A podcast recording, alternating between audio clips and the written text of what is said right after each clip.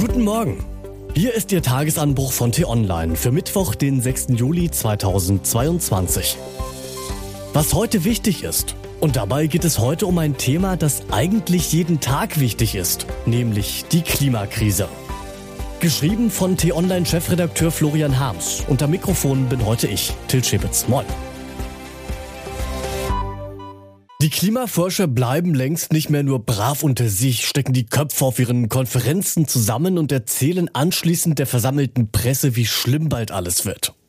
Nein, das, was sie so ausgerechnet haben, das findet nicht mehr bloß Eingang in die Fachliteratur, sondern kommt auch ganz konkret an uns und unsere Urlaubsplanung heran.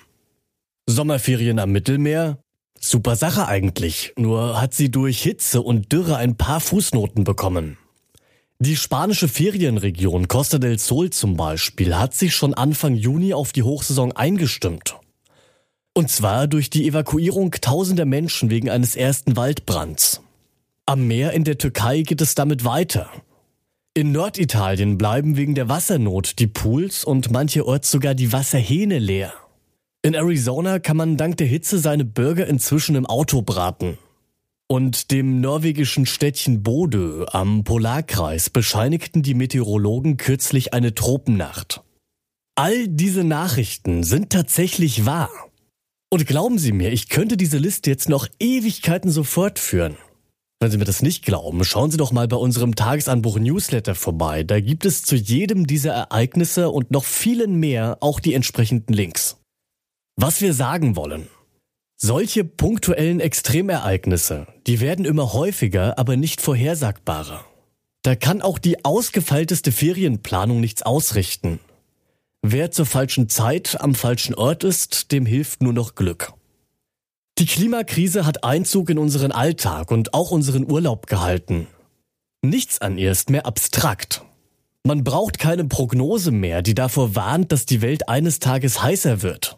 Stattdessen kann man einfach auf das Thermometer vor dem Fenster schauen.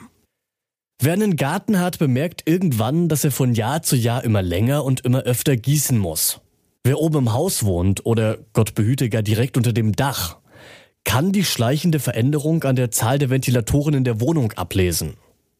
Die Selbstverständlichkeit, mit der sich die überhitzende Welt in unserem Denken eingenistet hat, die markiert den Beginn einer neuen Phase. Schwierig zu verstehen ist an der Klimakrise nichts mehr, überraschend auch nichts. Umso verwunderlicher ist es, dass nach wie vor etwas fehlt. Denn den eigentlich selbstverständlichen Konsens zum Klima, der sich quer durch alle politischen Köpfe und Parteien ziehen müsste, den gibt es nicht.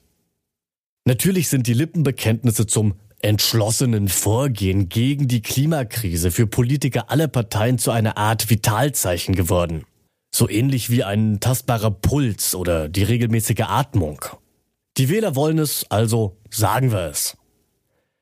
Doch nicht nur bei den Außenseitern von der AfD, sondern in nahezu allen Parteien haben die Veränderungen des Klimas die politische Praxis noch nicht durchdrungen. Auch in der SPD und sogar bei den Grünen schauen viele lieber weg. Es ist eine Art Berufskrankheit, mit Prioritäten zu jonglieren, Deals und Kompromisse einzutüten und dabei zu übersehen, wann es ans Eingemachte geht. Die meisten von uns merken, dass es jetzt ernst wird. Der Überhitzung des Erdballs entgegenzuwirken, das ist nicht mehr eine Priorität unter vielen. Sie läuft außer Konkurrenz. Deshalb ist eine einfache, grundsätzliche Entscheidung nötig. Die Schuldenbremse wieder einzuhalten, wenigstens in absehbarer Zeit, das mag eine gute Sache sein. Aber der klimagerechte Umbau der Wirtschaft sollte von der Schuldenbremse ausgenommen sein. Bei solch einer Behauptung würde Bundesfinanzminister Christian Lindner eigentlich toben. Aber das sollte er lieber lassen, denn dafür ist es viel zu heiß. Was heute, neben der Klimakrise, auch noch wichtig ist.